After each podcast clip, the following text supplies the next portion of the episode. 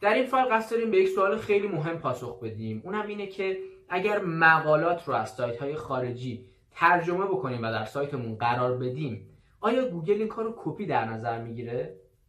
پاسخ من به این سوال قطعا خیر هست و گوگل این کار رو کپی در نظر نمی‌گیره. گوگل اینها رو دو تا محتوای جدا از هم و مجزا در نظر می‌گیره. پس می‌تونیم با خیال راحت این کار رو انجام بدیم. اما هنگام ترجمه یادمون باشه که ترجمهمون روون باشه سلیس باشه و جذاب باشه برای کاربر. یادمون باشه اگر می‌خوایم رتبه خوبی در گوگل کسب بکنیم باید مقالات جذابی برای کاربر تولید بکنیم. مرسی که به این فایل توجه کردید. در 60 ثانیه بعدی میبینمتون.